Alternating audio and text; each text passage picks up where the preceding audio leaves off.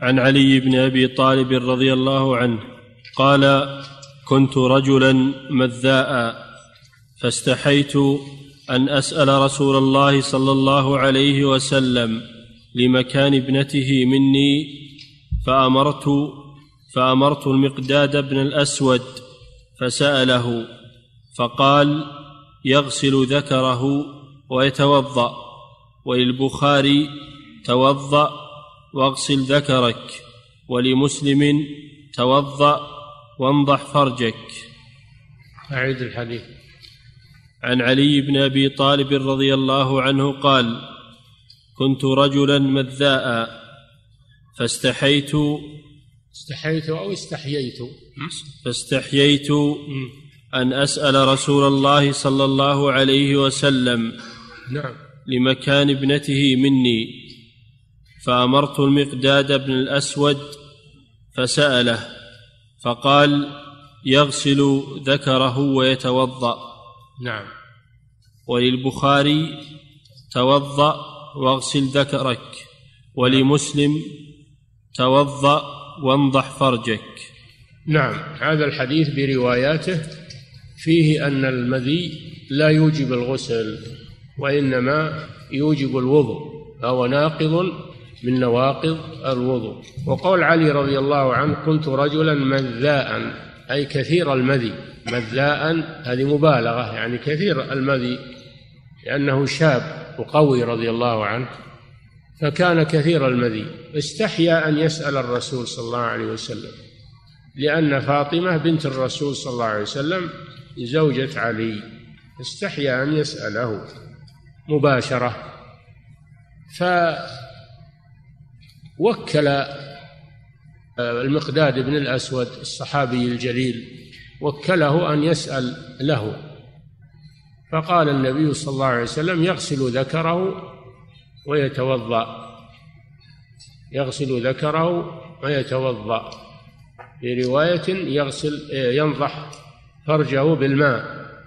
هذا دليل على مسائل. المسألة الأولى فيه أن الحياء لا يمنع من من سؤال أهل العلم عما أشكل. فإما أن يسأل مباشرة وإما أن يوكل. فعلي رضي الله عنه لما استحيا وكل ولم يسكت ويمنعه الحياء من السؤال. لأن هذه عبادة ودين ولا الإنسان يمنعه الحياء من أن يسأل عن أمور دينه. لكن إذا كان ما يقدر على مواجهة العالم فإنه يوكل من يسأل له. ففيه توكيل في السؤال فيه التوكيل في السؤال. وأن الموكل يعمل بقول الوكيل. هذا فيه دليل على قبول خبر الواحد. فيه دليل على قبول خبر الواحد. عكس ما تقوله المعتزلة وأصحاب البدع من أن خبر الواحد. لا يعتمد عليه. فأمرت المقداد بن الأسود أن يسأل رسول الله صلى الله عليه وسلم. فقال يغسل ذكره ويتوضأ. هذا دليل على أن المذي يوجب الوضوء ولا يوجب الغسل وأنه نجس.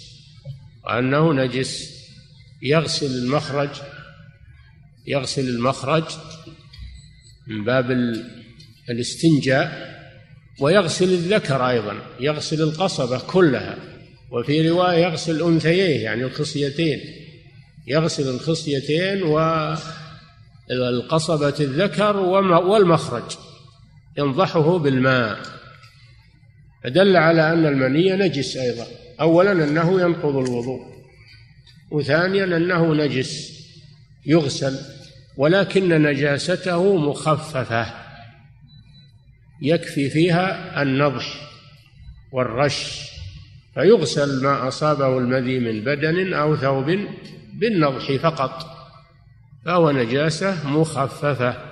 وأما غسله الذكر والأنثيين قالوا هذا لأجل التبريد لأنه يبرد يبرد الذكر الخصيتان فيخف خروج المذي يخف عليه خروج خروج المذي. وفي الحديث دليل على توكيل على التوكيل في السؤال إذا كان الإنسان يستحيي من المباشرة به فيوكل من يسأل عنه ويعمل بخبر الوكيل. هذا ما يدل عليه الحديث. يدل على أولا أن أن المذي ناقض للوضوء. ثانيا أنه لا يوجب الغسل وإنما يوجب الوضوء. ثالثا أنه لا يكفي فيه الاستجمار مثل خارج القول والغائط كما سبق ما يكفي فيه الاستجمار وإنما يغسل لا بد من الغسل لأن النبي صلى الله عليه وسلم أمر بغسل الذكر فلا يكفي فيه الاستجمار. ثالثا فيه أن المذي نجس. يغسل ما أصابه. رابعا أن نجاسته مخففة يكفي فيها الرش والنضح. سادسا فيه التوكيل في السؤال وطلب الفتيا نعم. فضيلة الشيخ يقول السائل هل المذي له رائحة؟ ليش يقول هل المذي له رائحة؟ وما لونه؟ وكيف نفرق بينه وبين المني. هذا كأنه ما عنده فكر أبد في هذه الأمور. بينهم فروق بينهم فروق. المذي ماء رقيق أبيض. خلاف المذي المني فإنه ماء غليظ له رائحة. أما المذي فليس له رائحة.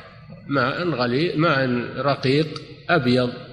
ويخرج بدون لذة. خلاف المني فإنه يخرج باللذة. بينهما فروق.